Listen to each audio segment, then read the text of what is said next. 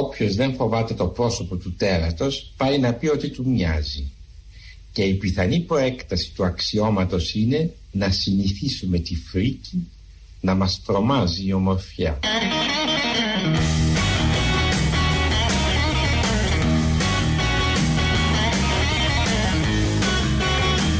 Εδώ είμαστε.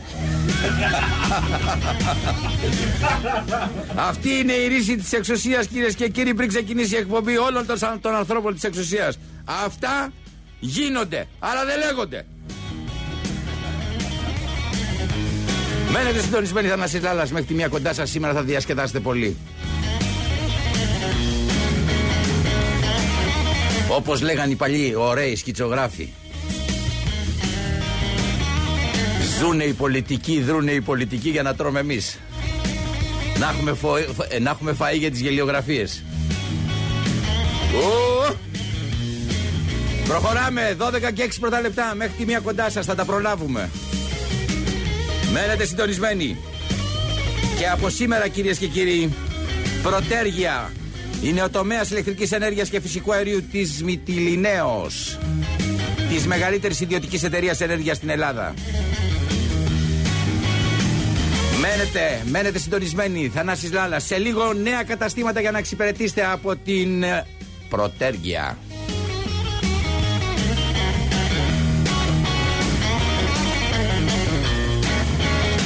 Κυρίες και κύριοι, Θανάσης Λάλας πάντα κοντά σας κάθε μέρα, 12 με 1 το μεσημέρι. Και όσοι δεν προλαβαίνετε, να τα ακούτε, να τα ακούτε αυτά που λέμε. Πάντα υπάρχει περιθώριο να μην χάσετε το καθημερινό ξεφάντωμα ιδεών και γέλιου της εκπομπής Το πρόσωπο του τέρωτας, του τέρατο με τον Θανάση Λάλα, παραπολιτικά 90,1.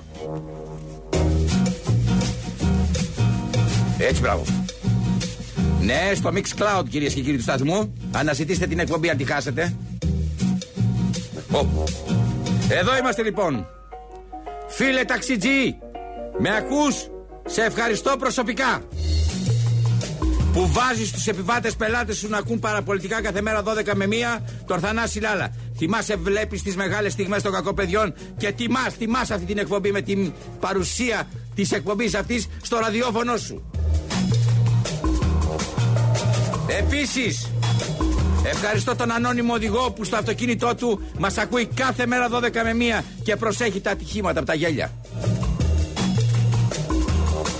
Ευχαριστώ και εσένα ανώνυμε συνταξιούχε, ανώνυμε νεαρέ που έχεις κάνει κοπάνα, φίλε hip hop και trap που ακούς και φτιάχνεις στίχους με τις μουσικές και τα τραγούδια σου μέσα από τα δικά μας λεγόμενα. Εδώ είμαστε για να γεμίσουμε το κενό του σπιτιού σας την ώρα που είστε ολομόναχοι. Αλλά είστε βέβαια παρέα με τον εαυτό σας. Εδώ είμαστε σήμερα. Μη χάσετε καημένη στιγμή από αυτή την εκπομπή. Παρκάρετε δεξιά. Παρκάρετε δεξιά, σας το είπα. Δεξιά, κυριολεκτικό. Όχι αριστερά. Όχι αριστερά γιατί είναι, είναι ξέρετε, λουρίδα με μεγάλη ταχύτητα. Εσείς πάτε δεξιά. Παρκάρετε, κάθεστε, παίρνετε και ένα καφεδάκι και περιμένετε. Έρχεται. Η νέα δημοκρατία είναι ανάστατη και αυτή η εκπομπή φροντίζει να ησυχάσει, να ηρεμήσει. Ένα πρόσωπο με βαθιές ρίζες ξεριζώθηκε. Ένας υπουργός της κυβέρνησης των Αρίστων παρετήθηκε σε ένδειξη διαμαρτυρίας. Επειδή, ναι, ακούστε το λόγο, δεν κατανοεί το ανώνυμο πλήθος, οι δημοσιογράφοι, ακόμα και ο φίλος του πρωθυπουργός, το βρετανικό του χιούμορ. Ακούστε! Είναι δυνατός στις μέρες μας να υπάρχει αυτή η ευτυχία να, να παραιτείται κάποιος επειδή δεν καταλαβαίνουν το χιούμορ του. Όσοι τον γνωρίζουν από κοντά το ξέρουν καλά αυτό το χιούμορ. Μόνο που δεν ξέρει ο Υπουργός ότι δεν περνάει το χιούμορ όταν η εξουσία και η πολιτική, με ήττα η πολιτική, είναι για γέλια. Αυτή άλλωστε είναι η ήττα της πολιτικής, έχει γίνει για γέλια. Μείνετε συντονισμένοι γιατί Ό,τι έχει ρίζα στη Νέα Δημοκρατία δεν μένει αφήτευτο. Σας το λέω. Δεν μένει αφήτευτο. Όπως ο Πλάτωνας στα... Ο, ο Πλάτων. Όπλα. Ο Πλάτανος, ο Πλάτανος, έχεις δίκιο. Όπως ο Πλάτανος θα φυτευτεί στην πλατεία συντάγματος, έτσι, έτσι και όποιος είναι στη Νέα Δημοκρατία με ρίζες, δεν μένει αφήτευτος. Άλλωστε, Ο Αρχιδούκας έχει ξεριζωθεί πολλές φορές αλλά όλο και κάπου ριζώνει. Εδώ και 25 χρόνια όλο και κάπου ριζώνει ο Αρχιδούκας. Ο Αρχιδούκας είναι μεγάλος πλάτανος σας λέω και πάντα οι μεγάλες του ρίζες τον κάνουν να αντέχει μέχρι να ξαναφυτευτεί. Άνθρωποι της Νέας Δημοκρατίας με μεγάλες ρίζες βρίσκονται πάντα, βρίσκουν πάντα ένα άλλο έφορο έδαφος να φυτευτούν. Είναι μέσα στο αξιακό σύστημα του ίδιου του Πρωθυπουργού να ξεφυτεύει και να φυτεύει αλλού τις ρίζες των αξιών. Των άξιων. Κυρίες και κύριοι, μένετε συντονισμένοι. Η εκπομπή αυτή έχει πίσω από τα δόντια της, γαργαλούν τα χείλια της. Ερωτήματα του τύπου. Είναι μέσα στο αξιακό σύστημα των κομμάτων και το ρουσφέτη. Ρωτώ, και το ρουσφέτη. Ή να τα ξεχάσουμε όλα και το ρουσφέτη. Ούτε ρουσφέτια, ούτε παροχές για να κερδιθούν οι εκλογές, ούτε μεροληψίες. Παρακαλώ πολύ, πέστε μας, ξεκαθαρίστε το αξιακό σύστημα.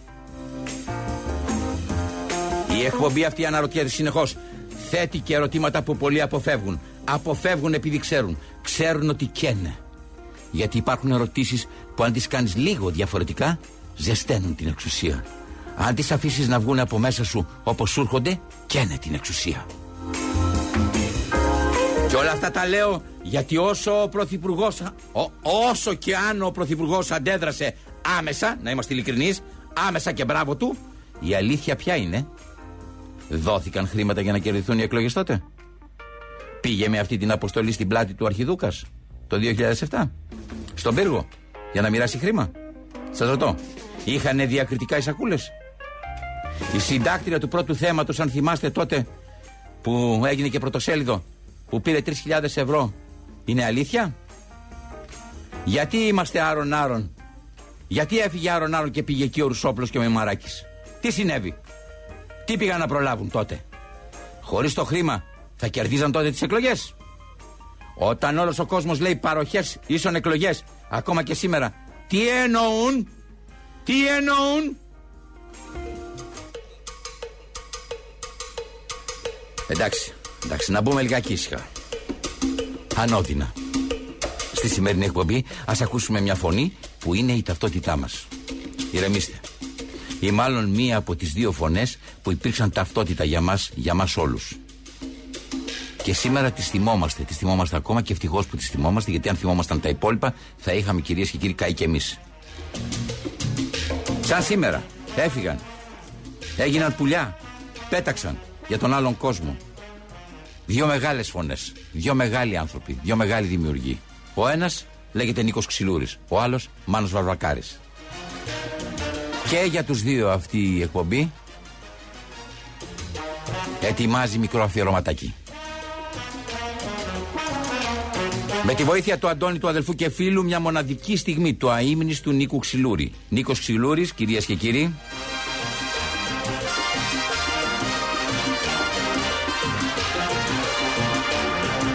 Τραγουδάει Μάνο Χατζηδάκη. Ποτέ δεν συνεργάστηκαν ο Σιρούς με τον Μάνο Χατζηδάκη. σω η αρχαϊκή φωνή του ενός δεν τέριαζε στα λυρικά τραγούδια του άλλου. Κι όμως η ειδική αυτή ανέκδοτη ηχογράφηση από την κρατική τηλεόραση της μεταπολίτευσης έκανε το Χατζηδάκη να πει: Ο Ξυλούρης είναι ο ιδανικός τραγουδιστής του ακριβού αισθήματος των τραγουδιών μου. Άκουστε λοιπόν τον Ξυλούρη στο Όταν ο ταχυδρόμος πέθανε από το θεατρικό έργο του Πυραντέλο Απόψε αυτό σχεδιάζουμε.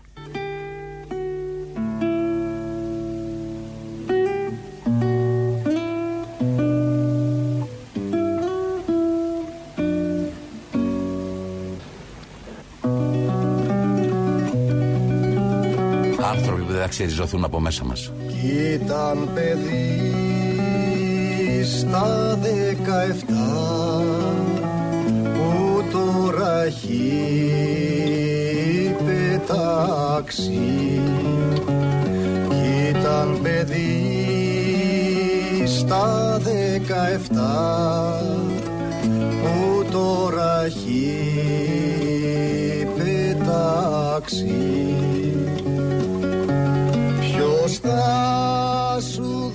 δώσει αγάπη μου το γράμμα που είχα τάξει ποιος θα δώσει αγάπη μου το γράμμα που χατά Γεννήθηκα στα νόγια της Κρήτης. Είμαστε έξι αδέρφια. Τρία κορίτσια και τρία αγόρια. Αλλά ιδιαίτερα δυναμία είχα, έχω στην αδερφή μου την Ευερδίκη. Ε, λύρα αρχίνησα να παίζω στα 12 μου χρόνια. Λύρα έπαιζε ο παππούς μου, ο Καραμουζαντώνης. Εγώ δεν τον έφτασα, αλλά όπως μου λέει, μου ακούω, ήταν λέει ο καλύτερος λυράρης την εποχή εκείνη στην Κρήτη. Δεν ξέρω αν πήραμε από εκεί. Πάντως δεν τον γνώρισα. Στο επάγγελμα μπήκα στα 15 μου χρόνια. Θυμάμαι στα Νόγια, στο χωριό μου στους γάμους, που ηρχόταν και πολιτικοί όπως ο Βενιτζέλος ήταν πάντα στο χωριό ο Σοφοκλής ο Μακαρίτης. Έχω ένα ξάδερφο, το Γιώργη του Ξυλούρη ή Μάγκα που τον έχουν ονομάσει.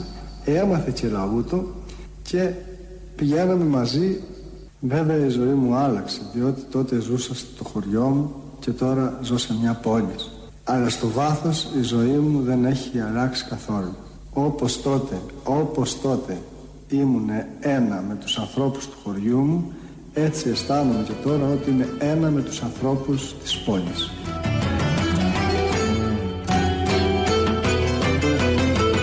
«8 Φεβρουαρίου 1980 Έφυγε ο Νίκος Ξυλούρης Ακούσες αρετούσα μου τα θλίβερα μαντάτα ο κύρις σου με εξόρισε εις τη ξενιτιά στη στράτα. Ευτυχώς Θεέ μου. Τέσσερις μέρες μοναχά μου δω και να ανημένω. Τέτοιους ανθρώπους έχουμε μέσα μας ριζώσει μέσα μας. Πολύ μακριά να πιένω. Και σωζόμαστε. Σ' αποχωριστώ και πως θα σου μακρύνω. Και πως θα ζήσω δίχως σου ή το χωρισμό εκείνο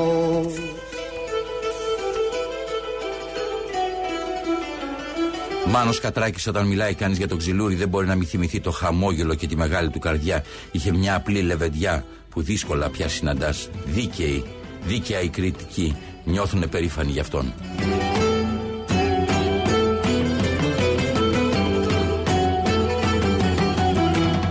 Αλέξης Μινωτής, ηθοποιός, τον θαύμαζα, μεγάλος ηθοποιός, τον θαύμαζα γιατί ήταν ένας καλός κριτικός, ένας θαυμάσιος τραγουδιστής. Λυπάμαι βαθιά που χάθηκε. Σαν είσαι εσύ γυρεύει και δεν μπορείς να αντισταθείς Σαν θέλουν οι γονείς σου Άνθρωποι που μας ενώνουν όλους, κυρίες και κύριοι, δεν μας χωρίζουν. Αυτοί είναι οι ήρωές μας, αυτή είναι η μύθη μας. Μια χάρια φέντρα σου ζητώ και εκείνη θέλω μόνο. Γιάννης Πάριος. Χάθηκε ένας πολύ μεγάλος τραγουδιστής και ένας καταπληκτικός άνθρωπος. Ήταν λεβέντη σε όλα του ο Νίκος. Ο φιλαράκος μου με την πιο γλυκιά καρδιά του κόσμου. Για να στενάξεις Δήμητρα Γαλάνη, δεν υπήρξα φίλη του Νίκου, αλλά είχαμε συνεργαστεί αρκετές φορές. Είναι κάπως δύσκολο να μιλήσω με δύο λόγια για τον καλλιτέχνη και κυρίως για τον άνθρωπο Ξυλούρη. Ήταν ευθύς, γνήσιος, με λίγα λόγια αυτό που λέμε λεβέντης. Εκείνο που θα θυμάμαι πάντα από τον Νίκο είναι το μόνιμο χαμόγελο στα καλογραμμένα χείλη του και την έξυπνη ματιά του. Δεν νομίζω ότι το ελληνικό τραγούδι θα ξαναγεννήσει έναν Ξυλούρη. Ήταν πάρα πολύ ωραία εποχή. Οι γάμοι, τα πανηγύρια. Αισθανόμουν ελεύθερος τότε. Ήταν πάρα πολύ όμορφο. Τραγουδούσα και δέκα μερόνυχτα. Συνέχεια. Συνέχεια, βέβαια. Τότε Τόσο παίρνα- πέφτουν τα γλέντια Ναι, στην Κρήτη. Βέβαια. Είναι μέρε στην Κρήτη που κάνανε γάμο και κρατούσε και μια εβδομάδα και δέκα μέρες. Και έπαιζε μέρα νύχτα εκεί συνέχεια. Βγάζαμε, Δουλειά. βγάζαμε πάρα πολλά καλά λεφτά διότι έτσι έχουν συνήθειο όταν χορεύουν και ρίχνουν στο, βάζουν εδώ στο, στο λιράρι μπαξίσια που λέμε εμείς μέχρι που γεμίζουν τα στήθια του λιράρι ε, λεφτά εδώ και πρέπει να αναγκαστεί να πάει κάπου να τα αδειάσει, να τα φτιάξει και μετά να ξαναγυρίσει και ξαναγεμίζουν. Βγάζαμε καλά λεφτά. Εκτός από τα κριτικά τραγούδια τραγουδούσα οτιδήποτε. Όταν τραγουδάω κριτικά τραγούδια τα ξεχνάω όλα. Και τρα... μπορείς να τραγουδάς μόνο κριτικά τραγούδια. Ε, δημοτικό, παραδοσιακό τραγούδι από άλλε περιοχές της χώρας. Οτιδήποτε τραγουδάω. Όλα τα δημοτικά τραγούδια τα λέω, τα ελληνικά τραγούδια. Δεν σε έχω ακούσει ποτέ να τραγουδάς από άλλη περιοχή. Να... Να σου πω, Όχι, μάλιστα. ποιο θέλεις. Ξέρω, μωραΐτικο, υπηρώτικο, τι τραγουδάς. Τσάμικο. Από συνέντευξη στον Γιώργο Παπαστεφάνου, αυτόν τον υπέροχο Έλληνα επίσης. Αχ, για δε καλεγιάδες, για δέστε τον αμαράντο, για δέστε τον αμαράντο, σε τη βουνοφυτρώνει καλέ. Στο Θανάση το γλύνο το φίλο. Σου πατάω ένα τσάμικο λιγάκι έτσι με τη λίρα για να... Α, αυτό είναι κυρίες και κύριοι. Ακούσατε, ακούσατε Νίκο Ξυλούρη για λίγο. Ένα ακόμα τραγουδάκι και πάμε σε διαφημίσεις.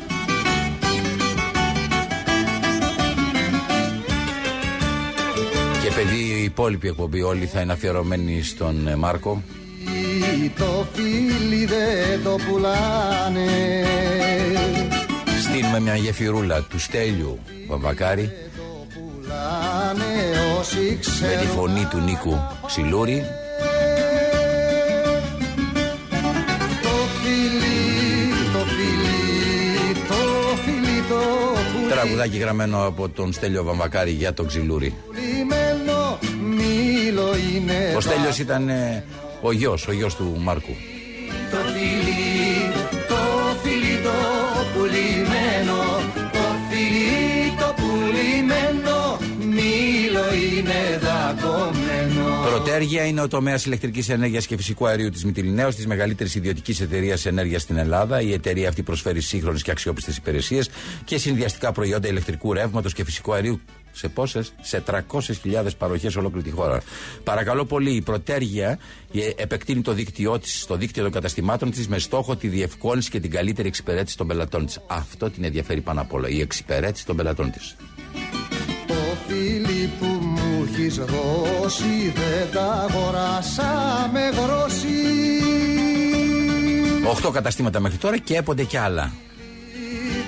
Το φίλι Στα καταστήματα Πρωτέρια, οι πελάτες μπορούν να ενημερωθούν για τα οικονομικά προϊόντα ηλεκτρικής ενέργειας και φυσικού αερίου, αερίου, αλλά και για τις υπηρεσίες που προσφέρει η Πρωτέρια να εξαφλήσουν τους λογαριασμούς ηλεκτρικής ενέργειας και φυσικού αερίου χωρίς προμήθεια, ναι, και να απολαύσουν την προσωποποιημένη και υψηλού επίπεδου εξυπηρέτηση. Το φίλι σου μ' αρρωσταίνει Σφάζει με και μ' ανασταίνει Πάμε διαφημίσεις. Θανάσης Λάλας μέχρι τη μία κοντά σας. Μείνετε συντονισμένοι. Δεν έχει αρχίσει ακόμα το πανηγύρι. Απλώς τώρα απολαμβάνετε την ψυχή σας. Την χαρούλα που έχετε μέσα σας και βγαίνει με φωνές τις οποίες έχετε αγαπήσει πολύ. σου στάζει μέλι Το φίλι σου στάζει μέλι Το ζηλεύουν οι αγγέλοι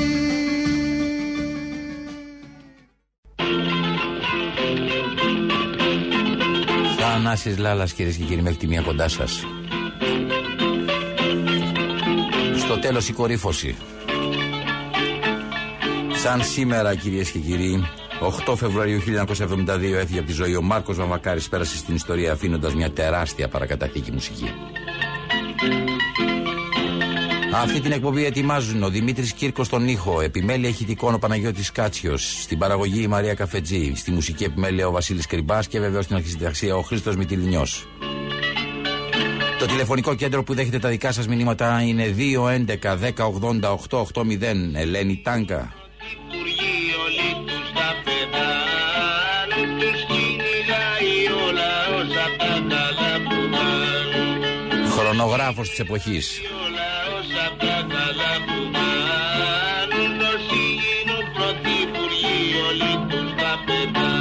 Ακούστε στίχους που στέκουν μέχρι σήμερα και θα στέκουν και αύριο και μεθαύριο και πάντα. Ρεμπέτης, από τους ακρογωνιαίους λίθους της λαϊκής μας μουσικής, γεννήθηκε 10 Μαΐου 1905 στον συνοικισμό Σκάλι της Άνω Χώρας της Σύρου από οικογένεια καθολικών και ήταν ο πρώτος από τα έξι παιδιά του Δομένικου και της Ελπίδας Βαρβακάρη. Φτωχή η οικογένειά του. Γεια σου. Έφερνε όμως το μικρόβιο κυρίες και κύριοι της μουσικής. Ο πατέρας του έπαιζε κάητα και ο παππούς του έγραφε τραγούδια. Βάζω υποψηφιότητα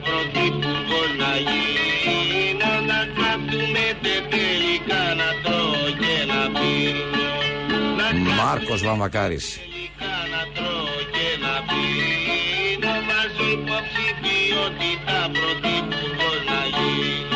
Πριν καλά καλά ξεκινήσει το σχολείο, ο Μάρκος αναγκάστηκε να διακόψει διότι πήραν τον πατέρα του στο στρατό και έπιασε δουλειά με τη μητέρα του σε ένα κλωστήριο. Τα επόμενα χρόνια δούλεψε ως Χασάπη σε εφημεριδοπόλης, ο Ποροπόλης Λούστρος και το 1917 σε ηλικία 12 ετών έφυγε για τον Πειραιά. Εγκαταστατήθηκε στα ταμπούρια και έπιασε δουλειά σαν γεάνθρα και εργάτης.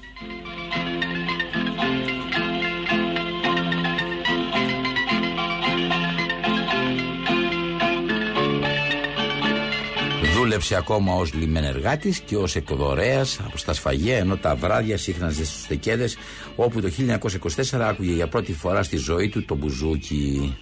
Διατάζω να τους πατώ τον αργυλέ και να τους ματουλιάζω Εντυπωσιάστηκε και μέσα σε ελάχιστους μήνες έγινε ένας από τους καλύτερους αυτοδίδακτους μπουσίδες.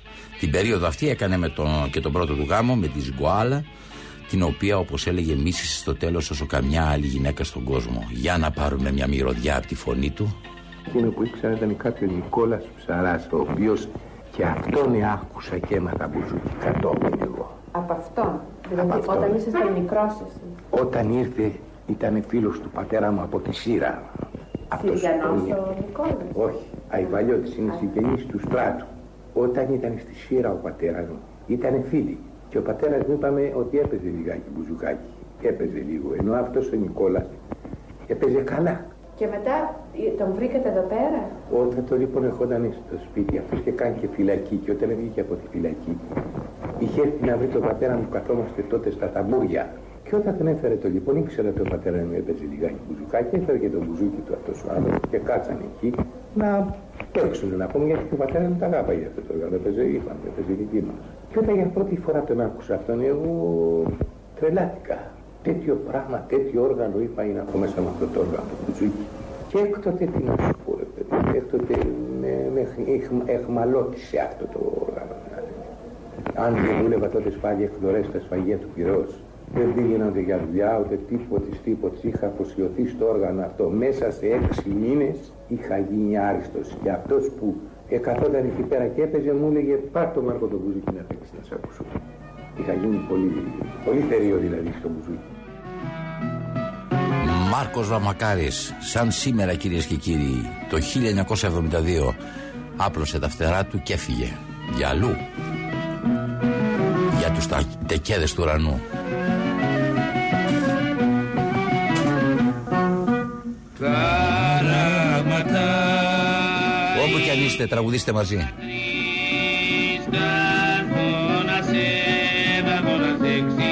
Μέρος της ψυχής μας είναι αυτό. Μάνα σου να σε χαρώ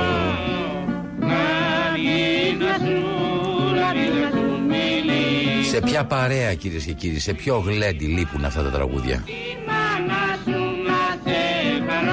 Βρε βάλτε και έναν Αργυρό, βρε βάλτε και έναν Οικονομόπουλο, βρε βάλτε και όποιον θέλετε, αλλά στο τέλος αν δεν υπάρξει ένας Βαμβακάρης, ένας Τσιτσάνης, τι να την κάνει στη γιορτή;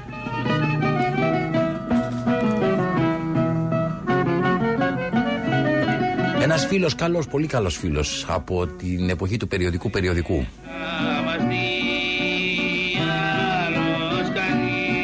Περιοδικό που κυκλοφόρησε το 1979 και τελείωσε πια την έκδοσή του το, 2000 το 1997.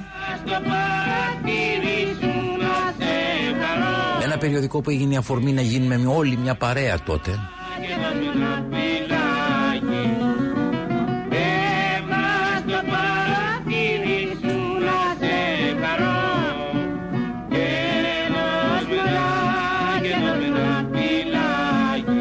Έστησε ανάμεσά μας βαθιές συγγένειες. Μία από τις συγγένειες της ζωής μου, ο Μάνος Τσιλιμίδης. Ο Μάνος ο Τσιλιμίδης, κυρίες και κύριοι, παραγωγός σε, αυτή την, ε, σε αυτά στα παραπολιτικά. Το βράδυ τον ακούτε, σαν τον άγρυπνο. Είναι από τους ανθρώπους που γράψανε για τον ε, Μάρκο Βαμβακάρη. Να τον πάρουμε ένα τηλέφωνο. Να δούμε λοιπόν τι θυμάται από τον Μάρκο, Μάρκο Βαμβακάρη και το βιβλίο του Ο Μάνος Τσιλιμίδης. Κυρίες και κύριοι, ε, καλημέρα σας. Έχουμε στην τηλεφωνική μας γραμμή τον συνάδελφο, τον φίλο μου, τον Μάνο Τσιλιμίδη. Μάνο, τι κάνεις; Καλά είμαι Θανάση μου, πολύ καλά. Χαίρομαι να σε ακούω. Και εγώ χαίρομαι Είμαι να ακούω καθημερινός ακροατής. Και εγώ ο καθημερινός ακροατής της βραδινής σου εκπομπής που είναι υπέροχη. Γιατί είναι Να πω και κάτι άγρυπνη. στον κόσμο που ακούει, Ναι. ότι εάν δεν ακούτε την εκπομπή του Θανάση, ας πούμε, για παράδειγμα, στην ώρα της, μπορείτε από το, από το, ε, πώς λέ- το cloud που έχει ο σταθμός, να ακούτε στο Mix Cloud τις εκπομπές οποιαδήποτε στιγμή θέλετε. Αχ, είσαι πάρα πολύ καλός. ο, ο, ο προσωπικός μου διαφημιστής. Εννοείται, εννοείται. Σήμερα λοιπόν σε παίρνω, συγγνώμη αν σε ξύπνησα, αλλά τέλος Όχι, πάντων. δεν με ξύπνησες, Ωραία, μια σε χαρά. παίρνω γιατί είσαι από τους ανθρώπους που έχεις ασχοληθεί με το βαμβακάρι. Έχεις γράψει ένα βιβλίο εξαίσιο ε, για το βαμβακάρι και θα ήθελα να μου πεις την εμπειρία, δύο λόγια, τρία λόγια να μου σκιαγραφίσεις το βαμβακάρι που σαν σήμερα ε, έχει την επέτειό του, πέθανε, έφυγε από τη ζωή και θα ήθελα να κάνω ένα μικρό αφιέρωμα και θα αναστηριχτώ σε λεγόμενα δικά σου. Α, Σε ευχαριστώ πολύ. Λεγόμενα τα Ε, οποία έχεις μέσα στο βιβλίο σου, το οποίο θα μας πεις τίτλους, εκδότες κτλ. Ο εκδότης είναι ο Κάκτος και το βιβλίο λέγεται Μάρκος Μαυρακάρης, ο Άγιος Μάγκας. Τέλειο. Έχω κάνει περίπου 500 ώρες κουβέντα με το γιο του και από τις κουβέντες αυτές προέκυψε το βιβλίο και μπορώ να σου πω μόνο μία ιστορία. Πολύ σύντομα Θα χαρώ. τα υπόλοιπα τα βρίσκει κανείς στο βιβλίο που δείχνει πώς εξελίχθηκε ο Μάρκος μέσα στα χρόνια. Κάποια στιγμή έπαθε παραμορφωτική αρθρίτιδα και ήταν αδύνατο να παίξει μπουζούκι όπως έπαιζε. Οπότε έπαιρνε το στέλιο τα βράδια είτε χειμώνα είτε καλοκαίρι και πηγαίνανε στα κοτοπουλάτικα του Ρέντι στον Άγιο Γιάννη το Ρέντι υπήρχαν ταβέρνες υπαίθριες είχαν και κάποια παραπήγματα για το χειμώνα και μαζεύονταν οι άνθρωποι εκεί και τρώγανε κοτόπουλα ψητά. Του άρεσε Πήγαινε το λοιπόν ο κοτόπουλο. Μάρκος ε, Του άρεσε το κοτόπουλο, λέω. όχι, του άρεσε το ότι μπορούσε να τον φωνάξει κάποιος στο τραπέζι να παίξει.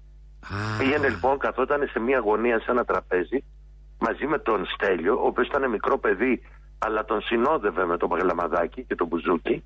Και ερχόντουσαν τώρα, καταλαβαίνεις εκεί, όχι μόνο οι λαϊκοί άνθρωποι, αλλά και βιομήχανοι, εφοπλιστές, μεγαλογιατροί, μεγαλοδικηγόροι, που αγαπούσαν το ρεμπέτικο τραγούδι. Φωνάζανε τον Μάρκο στο τραπέζι, έπαιζε ο Μάρκος ένα-δυο τραγούδια, τον κερνάγανε κάτι, του δίνανε και ένα μπαξίσι εκεί και αυτό ήταν όλο. Ένα βράδυ λοιπόν που καθόταν εκεί ο Μάρκος τον φωνάξανε σε ένα τραπέζι να παίξει μουσική. Και την ώρα που έπαιζε ένα τραγούδι ήρθε ο μαγαζάτορας και του είπα να σταματήσει γιατί η παρέα που μπήκε στο μαγαζί θέλει να ακούσει τραγούδια από το jukebox. Και ε, μου έλεγε ο Στέλιος ότι ήταν η πιο λυπημένη βραδιά που βίωσε δίπλα στον πατέρα του διότι για πρώτη φορά κατάλαβε ο Μάρκος ότι νικήθηκε έτσι αισθάνθηκε ότι νικήθηκε, τον νίκησε η τεχνολογία, η εξέλιξη και τον πήρε το μικρό μαζί και φύγανε από τους χωματόδρομους της γειτονιάς εκεί και πήγανε με τα πόδια μέχρι το σπίτι. Και στο δρόμο ο Μάρκος μουρμούριζε στιχάκια τα οποία είχε γυμνάσει τη μνήμη του ο Στέλιος και πολλές φορές τα αποτύπωνε και στο σπίτι τα γράφανε. Και έλεγε τι πάθος ατελείωτο που είναι το δικό μου όλοι να θέλουν τη ζωή και εγώ το θάνατό μου ο Μάρκος εάν δεν υπήρχε ο Μπιθικότσης δεν θα τον ξέραμε τον Μάρκο διότι αυτός έπεισε τον εταιριάρχη να πάρει τα τραγούδια του Μάρκου και να τα ερμηνεύσει ξανά και αυτό έδωσε μια καινούρια ζωή στην διαδρομή και την καριέρα του Μάρκου. Για σένα πες μου με μία φράση, ο Μάρκος τι ήτανε; Ο Μάρκος ήταν ένας χρονικογράφος της εποχής του.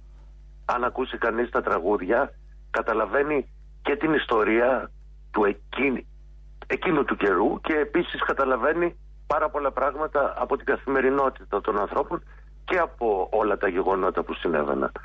Ήταν ένας χρονικογράφος δηλαδή. Τι είναι αυτό που τον κάνει μεγαλύτερο από τους άλλους; Τον κάνει μεγαλύτερο από τους άλλους το γεγονός ότι καταφεύγει στην απόλυτη απλότητα για να μεταφέρει τα νοήματα και είναι δωρικός. Και το δικό του έλεγε ο Στέλιος ότι όταν χόρευε ο Μάρκος Ζεϊμπέκικο πήγαινε η ψυχή σου στην Κούλουρη. Διότι στην Κούλουρη ήταν αυτοί οι οποίοι χορεύανε το καλύτερο Ζεϊμπέκικο της εποχής ας πούμε. Ευχαριστούμε πάρα πάρα πολύ. Θα μας πεις και ένα τραγουδάκι που θέλεις να ακούσεις του Μάρκου, αγαπημένο σου, και θα κάνουμε αυτό το μικρό αφιέρωμα σε αυτόν τον πολύ μεγάλο μουσικό, στον άνθρωπο ο οποίος αποτελεί ένα πολύ σημαντικό κομμάτι της κουλτούρας μας. να βάλεις το. Τα ματόκλαδα σου λάμπουν. Τέλεια. Σε ευχαριστώ πάρα πολύ. Και εγώ Θανάση μου. Να καλή σε δύναμη. καλά. Μάρκος Μαμακάρης, σαν σήμερα 7 Φεβρουαρίου 1972, 8. Έφυγε, έφυγε από τη ζωή. Μετά τον πόλεμο ο Μάρκος άρχισε να βγάζει ξανά δίσκους σε διάφορες εταιρείες και όλα γινόντουσαν ανάρπαση. Το 54 όμως Σαν τα λουλούδα του καμπού Σαν τα λουλούδα αρρώστησε βαριά με αρθρίτιδα και σταμάτησε να παίζει. Όταν θέλησε να επιστρέψει στο πάλκο, όλοι τον είχαν ξεχάσει. Η ελληνική μουσική βιομηχανία τον θεωρούσε ξεπερασμένο και δεν τον έπαιρνε κανένας πια σε κάποιο μαγαζί.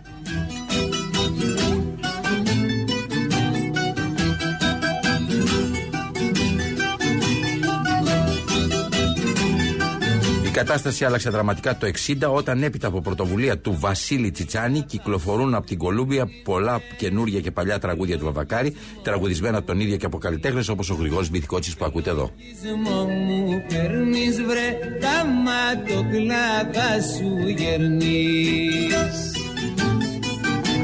Το εγχείρημα αυτό σημείωσε τεράστια επιτυχία και ο Μάρκος είχε την ευκαιρία να ξαναδουλέψει στα λαϊκά πάλκα αλλά και να δώσει συναυλίες σε πρωτόγνωρους για τους ρεμπέτες χώρους. Το 66 έκανε την εμφάνισή του σε μπουάτσι μπλάκα ενώ ακολούθησε συναυλία στο θέατρο κεντρικών το χειμώνα της ίδιας χρονιάς και στη συνέχεια πολλές εμφανίσεις στην Αθήνα και σε άλλες πόλεις και σε άλλες πόλεις της Ελλάδας. Καρδούλα Μου ραγίζουν την καρδούλα βρε Τα ματάκια σαν τερφούλα Μια εκπομπή κυρίες και κύριοι που έχει τα δικά τη, τι δικές της ρίζες κάπου, κάπου αλλού. Μένετε συντονισμένοι εδώ, Θανάσης Λάλας, κοντά σας μέχρι τη μία. Κυρίες και κύριοι, προσδεθείτε μετά τις διαφημίσεις. Τα ματάκια σου να βγουν Θα ακούσετε το απίστευτο. Σαν και εμένα δεν θα βρουνε Σαν και εμένα ναι δεν θα βρουνε βρε Τα ματάκια σου να βγουνε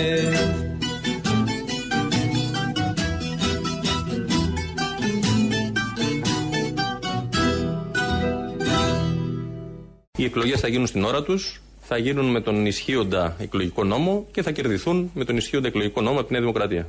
Ο κ. Μητσοτάκης έταξε καλύτερες και περισσότερες δουλειές και οδηγεί σήμερα 1.200 εργαζόμενους της ΛΑΡΚΟ στην απόλυση και στην απώλεια στέγης, όχι μόνο στην απόλυση. Πρέπει οι λιγοστοί πόροι που έχουμε να διανεμηθούν με κοινωνικά δίκαιο τρόπο. Ε, η δεν νομίζω ότι κυβέρνηση συζητάμε πρέπει στη να βάση. δει το σύνολο. Δεν είναι, Κύριε δεν είναι Γεωργιάδη, το μόνο το καταλαβαίνω. ένα Η κομμάτι. συζήτηση γίνεται Ναι. για το αν μπο- έχετε την δυνατότητα να πάρετε αυτό το μέτρο Απήντησα. έστω για δύο μήνες. Δυνατότητα για να μειώνουμε όλα τα έσοδα του κράτους και να στείλουμε τον πολιτισμό στα βράχια δεν έχουμε. Πρέπει να βρεθεί λύση άμεσα εξυγίανσης της επιχείρησης ώστε να διασφαλιστούν οι θέσεις εργασίας και η επιχείρηση να αποκτήσει ξανά εξωστρέφεια ιδιαίτερα σε μια περίοδο που το νικέλιο στις διεθνείς αγορές αποτιμάται πάρα πολύ υψηλά. Η κυρία Βούλα. Από το Παγκράτη η εκπομπή σας είναι το ξέπλυμα της ψυχής και του μυαλού μας από τη γλίτσα της εποχής. Μένετε συντονισμένοι Θανάσης Λάλλας μέχρι τη μία κοντά σας. Εδώ είμαστε παραπολιτικά 90,1. Φίλε ταξιτζή, ανέβασε σε παρακαλώ πολύ την ένταση. Ανώνυμη οδηγέ, πιάσε σε παρακαλώ πολύ το δεξιό, τα δεξιά, τα δεξιά, έτσι σταμάτα, φρέναρε. Έτσι, μπράβο, περίμενε για λίγο. Και εσύ, ανώνυμε συνταξιούχε, κάνε, κάνε μια διακοπή. Κάνε μια διακοπή από τον πρωινό σου καφέ, το μεσημεριανό σου τσάι. Ανώνυμε νεαρέ και ανώνυμοι νεαροί που έχετε κάνει κοπά να αράξετε λιγάκι. Είμαστε εδώ για να γεμίσουμε το κενό στο σπίτι σας, στο χώρο σας, στο αυτοκίνητό σας παντού. Είμαστε εδώ, Θανάσης Λάλλας κοντά σας μέχρι τη μία τώρα, τώρα. Τώρα μένετε συντονισμένοι. Το τελευταίο 15 λεπτό αυτής της εκπομπής εμπνέεται από τη Νέα Δημοκρατία και την αναστάτωσή της. Ναι, κυρίες και κύριοι, αυτή η εκπομπή έχει πολύ καλά, πολύ καλά αισθήματα για τα κόμματα, τα ελληνικά κόμματα. Όταν τα βλέπει να ανησυχούν, φροντίζει να τα ησυχάσει. Ένα πρόσωπο με βαθιές ρίζες ξεριζώθηκε. Ένας υπουργός της κυβέρνησης των Αρίστων παρετήθηκε σε ένδειξη διαμαρτυρίας επειδή δεν κατανοούσαν το ανώνυμο πλήθος, οι δημοσιογράφοι, ακόμα και ο φίλος του πρωθυπουργό στο βρετανικό του χιούμορ. Όσοι τον γνώριζαν από κοντά, ναι, το ξέρανε. Ξέρουν καλά το χιούμορ του Υπουργού. Μόνο που δεν ξέρει ο Υπουργός ότι δεν περνάει το χιούμορ όταν η εξουσία και η πολιτική. Η πολιτική με ήττα. Είναι για γέλια. Αυτή άλλωστε είναι η ήττα της πολιτικής. Έχει γίνει για γέλια κυρίες και κύριοι στις μέρες μας. Μείνετε συντονισμένοι γιατί ό,τι έχει ρίζα στη Νέα Δημοκρατία, σας διαβεβαιώ, το έχω παρακολουθήσει χρόνια τώρα, με δεν μένει αφήτευτο. Ό,τι έχει ρίζες δεν μένει αφήτευτο. Ο Αρχιδούκας 25 χρόνια. Ξεφυτεύεται, φυτεύεται. Ξεφυτεύεται, φυτεύεται. Συνεχώς φυτεύεται κάπου. Είχε φυτευτεί δήμαρχος Σπάρτης. Τελευταίος. Και παραμένει. Φυτευτός. Έλα όμως που ο Αρχιδούκας, όπως καταλήγουν τα συμπεράσματα όλων, είναι πλάτανος μεγάλος με μεγάλες ρίζες. Και πάντα οι μεγάλες ρίζες κάνουν να αντέχει το δέντρο και να μην ξαναφυτευτεί. Αντέχει ώσπου να ξαναφυτευτεί. Άνθρωποι της Νέας Δημοκρατίας με μεγάλες ρίζες πάντα έβρισκαν πάντα ένα έφορο έδαφος να φυτευτούν ξανά. Είναι μέσα στο αξιακό σύστημα και της Νέας Δημοκρατίας και όλων των υπολείπων κομμάτων. Βεβαίως είναι μέσα στο αξιακό σύστημα και του ίδιου του Πρωθυπουργού να ξαναφυτεύει και να φυτεύει άλλων στις ρίζες των αξιών, των άξιων των οποίων είχε φυτέψει και τώρα ξαφύτευσε. Κυρίες και κύριοι, μένετε συντονισμένοι. Η εκπομπή αυτή έχει πίσω από τα δοντάκια της, γαργαλούν τα χιλάκια της ερωτήματα του τύπου είναι μέσα στο αξιακό σύστημα των κομμάτων το ρουσφέτη. Ή να τα ξεχάσουμε όλα. Ούτε ρουσφέτια, ούτε παροχές για να κερδιθούν οι εκλογές, ούτε μεροληψίες. Θέλω μια απάντηση. Η εκπομπή θέλει μια απάντηση. Η εκπομπή αναρωτιέται συνεχώς. Είναι ανήσυχη. Έχει ερωτήματα που πολλοί αποφεύγουν. Επειδή ξέρουν, ξέρουν ότι καίνε. Γιατί υπάρχουν ερωτήσεις που αν τις κάνεις λίγο διαφορετικά, ζεσταίνουν την εξουσία. Αν όμως βγουν από μέσα σου όπως έρχονται, καίνε την εξουσία. Και όλα αυτά τα λέω γιατί ο Πρωθυπουργός αντέδρασε άμεσα και μπράβο του. Η αλήθεια ποια είναι, δόθηκαν χρήματα να κερδιθούν οι εκλογές τότε. Αυτό θέλω να μάθω. Πήγε με αυτή την αποστολή στην πλάτη ο Αρχιδούκας το 2007 στον πύργο για να μοιράσει χρήματα. Είχαν διακριτικά οι σακούλες. Η συντάκτρια του πρωτού θέματος τότε, αν θυμάμαι από το πρωτοσέλιδο, είχε πάρει τα 3.000 ευρώ κι αυτή. Γιατί έφτασαν εκεί Άρον ο Ρουσόπλο και Μημαράκης; Τι πήγαν να προλάβουν; Χωρίς το χρήμα θα κερδίζαν τις εκλογές τότε; Όταν όλος ο κόσμος λέει παροχές ίσον εκλογές ακόμα και σήμερα, τι εννοούν; Η εκπομπή αυτή λοιπόν συμμετέχει σε όλη αυτή την αγωνία, σε όλα αυτά τα αναπάντητα. Και με τον τρόπο της δίνει μια λύση στο χθεσινό πρόβλημα που προέκυψε. Κυρίες και κύριοι, τηλεφώνημα στο Δήμο της Πάρτης. Αναζητούμε τον Δήμαρχο. Πάμε. Έχετε καλέσει το Δήμο Σπάρτης. Εάν γνωρίζετε τον εσωτερικό τριψήφιο. Το γνωρίζουμε. παρακαλώ, πληκτρολογήστε Τι το να στο γνωρίζουμε, Μωρέ, χθες έγινε το Διαφορετικά, γεγονός. Για το τμήμα πρόνοιας, πατήστε το 2. Για το ληξιαρχείο και το δημοτολόγιο. Δεν πατήστε θέλουμε, το τον 3. δήμαρχο θέλουμε. Για το γραφείο δημάρχου, πατήστε το 4. Ρε παιδιά, Για να το τον Εθνικό ξεριζώσουμε θέλουμε, αν μπορούμε. Τον ξεριζώσαν χθες. Αν μπορούμε να το πάρουμε από εκεί και να τον φέρουμε να τον ριζώσουμε σε μια άλλη. Εδώ να τον βάλουμε. Δηλαδή, αφού αυτός έχει βαθιές ρίζες μέσα στην Νέα Δημοκρατία. Ναι. Γεια σας. Το Γεια γραφείο σας. του Δημάρχου θα ήθελα από τη Νέα Συγγνώμη, δεν Δημοκρατία. ακούω. Το γραφείο του Δημάρχου θα ήθελα. Του Ναι, Δημάρχου ναι. Σπάρτης από τη Νέα Δημοκρατία παίρνω. Πώ; Από τη Νέα Δημοκρατία παίρνω. Ναι, ναι. Τον Αρχιδούκα θέλουμε. Γραφείο Δημάρχου, παρακαλώ. Γεια σας. Καλημέρα σας. Σας παίρνω από τη Νέα Δημοκρατία. Μάλιστα. Θα ήθελα να μιλήσω με τον Δήμαρχο. Να σας δώσω το κινητό του γιατί δεν είναι εδώ πέρα στο γραφείο. Να σας πω κάτι. Αυτό που θέλουμε είναι, αν μπορεί. α, δεν ξέρω, εσείς ξέρετε το πρόγραμμά του; Μάλιστα, πείτε μου. Ωραία, γιατί θέλουμε, αν μπορεί να κατέβει στην Αθήνα. Ναι. Γιατί προτείνουμε να γίνει κάτι που έχει να κάνει, καταλαβαίνετε, με όλα αυτά που έχουν συμβεί. Ναι, ναι, ναι. Εντάξει. Ε, και θέλουμε ή δυνατόν να υπάρξει μια σύσκεψη, μια συνάντηση, γιατί παίρνει μεγάλη έκταση το γεγονός. Ναι, έχει πάρει δυστυχώς. Δυστυχώς να δούμε πώς αντιμετωπίζεται αυτό. Και επειδή έχουμε δει και την καλή πρόθεσή του και επειδή έχει βαθιές ρίζες στη Νέα Δημοκρατία ο κύριος Δούκας, δεν είναι ένας άνθρωπος ο οποίος είναι ένα τυχαίο που το είπε αυτό. Δεν ξέρω αν με καταλαβαίνετε. Ναι, ναι, καταλαβαίνω απολύτως. Και υπάρχει τεράστιο πρόβλημα αυτή τη στιγμή. Μήπως μπορέσουμε να βρούμε και μια άλλη λύση. Και από την εμπειρία του μπορεί πραγματικά να δοθεί μια άλλη λύση. Δηλαδή, εάν όλοι μαζί Και εγώ αποφασίσουν. έτσι πιστεύω. Και εγώ έτσι πιστεύω ότι θα, θα τη βρείτε τη λύση, είμαι σίγουρος. Ε, ναι, γιατί ήταν ατυχέ το γεγονός. Ποιος τραβούσε, ρε παιδιά, εκεί; Το έχουμε εντοπίσει ποιος τραβούσε; Το έχουμε εντοπίσει ποιος τραβούσε. Έγινε. Στραβή. Έγινε μεγάλο λάθος. Ναι, είπε εκείνη την ώρα. Ναι. Και Να τραβήξω. μα με τον Υπουργό γνωρίζονται χρόνια. Και εντάξει, ήταν ένα πράγμα αστείο, ας πούμε, μεταξύ τους, δηλαδή κάνανε μεταξύ Μα του. δεν το ξέρουμε. Εδώ πέρα ήμασταν. Καταλαβαίναμε πώ το είπαν και τα πριν και τα μετά τα ξέρουμε στο γραφείο του. Είμαστε. Θα μίλαγε ποτέ έτσι; Θα μίλαγε- Δεν υπήρχε ποτέ περίπτωση. Τώρα ήταν. ε, Η αλήθεια να είναι αυτό που λέμε, δεν το λέμε ποτέ μπροστά στις κάμερες. Όχι, δεν το συζητάμε. Τι. Ε, τι τώρα, μπροστά στι κάμερε, μόλις το πάρουν το τόσο οι αντίπαλοι, θα γίνει της κακομοίρα. Να βλέπετε τι γίνεται τώρα. Πώς να μαζευτεί αυτό το πράγμα; Πώς να μαζευτεί; Ελπίζω να βρεθεί τρόπος. Αυτό πρέπει να γίνει με απόλυτη μυστικότητα. Γι' αυτό κιόλας έχουμε δώσει τον τίτλο σε αυτή την αποστολή όλοι, αν δεχτεί και ο Δήμαρχος, Αρχιδούκας. Η αποστολή λέγεται Αρχιδούκας. Μάλιστα. Εντάξει.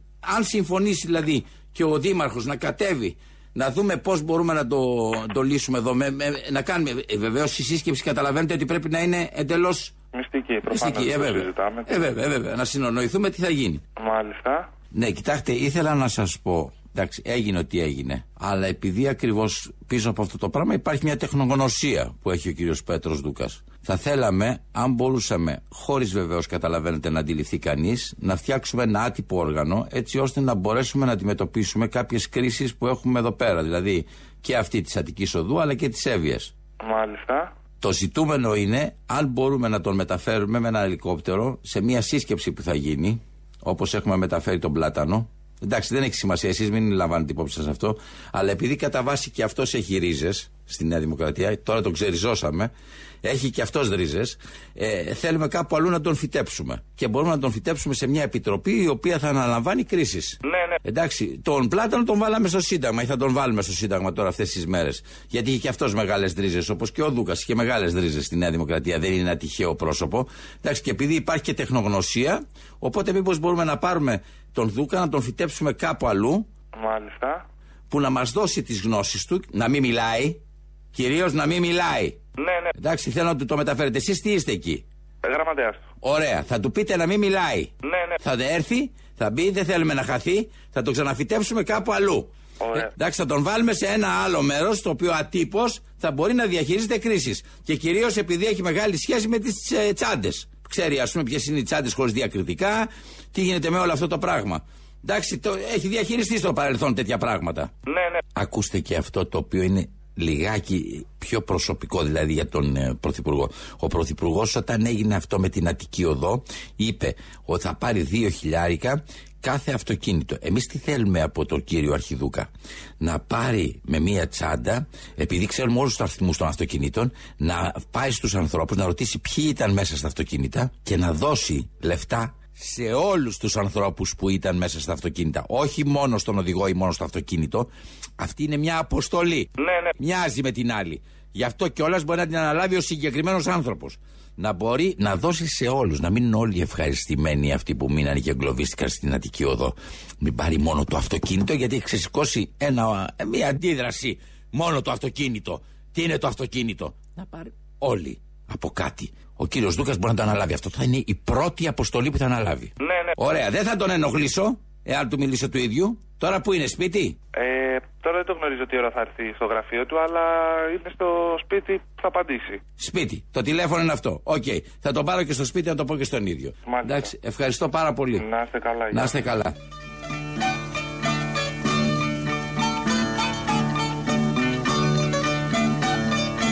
Θανάσης Λάλας μέχρι τη μία κοντά σας έφτασε δηλαδή η μία τρία λεπτά μείνανε. Ωρε γλέντια.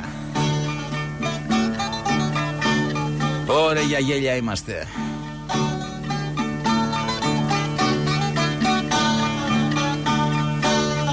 Γεια σου Τζίμι από την Κέρκυρα. Γεια σου Μαρία από το Χολαργό. Έχουνε πολλά λεπτά Ω, να ξέρα τι θα κάνουν ε, μπράβο. Άραγες σαν πεθάνουν Έβραμα να μαν μαζί τους θα τα Πάρουν.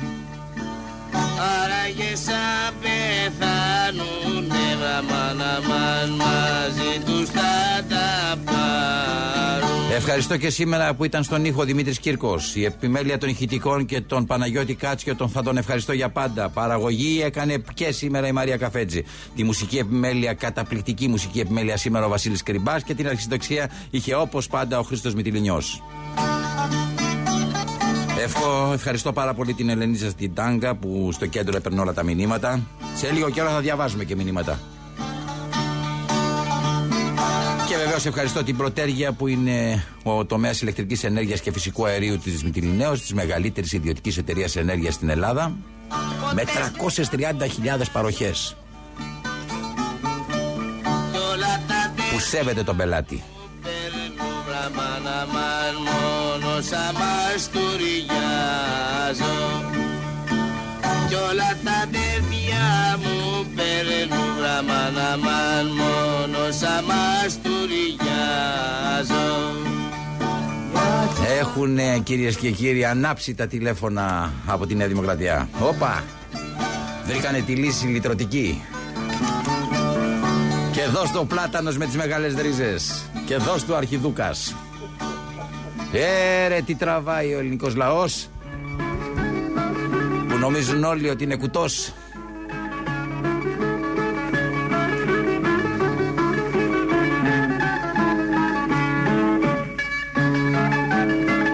Θάνασης Λάλας, ένα λεπτό έμεινε. Ετοιμαστείτε. Να ξαναβάλετε μπροστά τις μηχανές σας. Τα ζηλιάρικα σου μάτια με έχουνε τρελάνει Τραγουδάκι αφιερωμένο. Για τα παλάτια σκλάβο με έχουν κάνει Από τον Πρωθυπουργό στον κύριο Τσίπρα.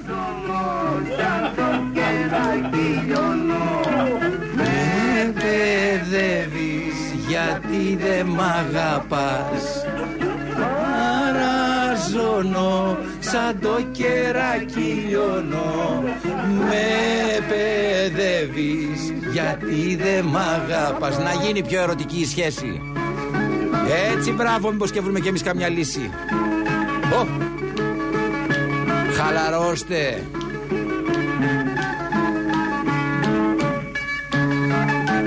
Νάτος και ο Βαρουφάκης Έλα και εσείς Ω, ω.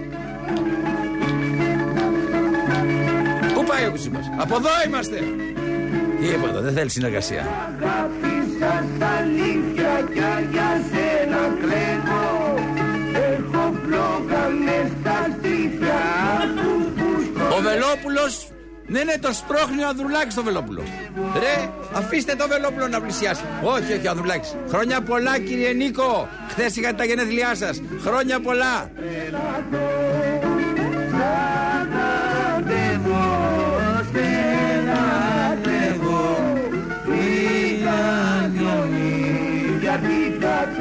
Είσαστε πολύ καλοί και εσείς και τα αυτάκια σας και οι ψυχές σας και τα ματάκια σας και τα χιλάκια σας και τα χεράκια σας. Όλες σας οι αισθήσεις είναι πολύ καλές. Αφαιθείτε στις αισθήσεις. κυρίες και κύριοι να είστε καλά καλό μεσημέρι να τα γεύεστε όλα. Και όχι ψέματα. Η δική σας αλήθεια σας. Καλό μεσημέρι Θανάσης Λάλας να μ' αφήνεις μόνος μου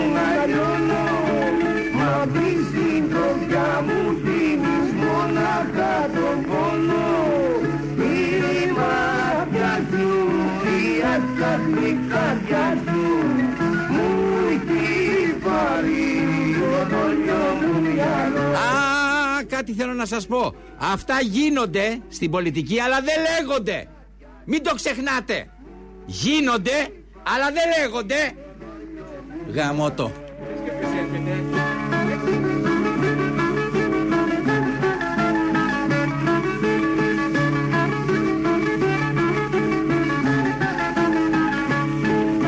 Ελληνοφρένια, παιδιά.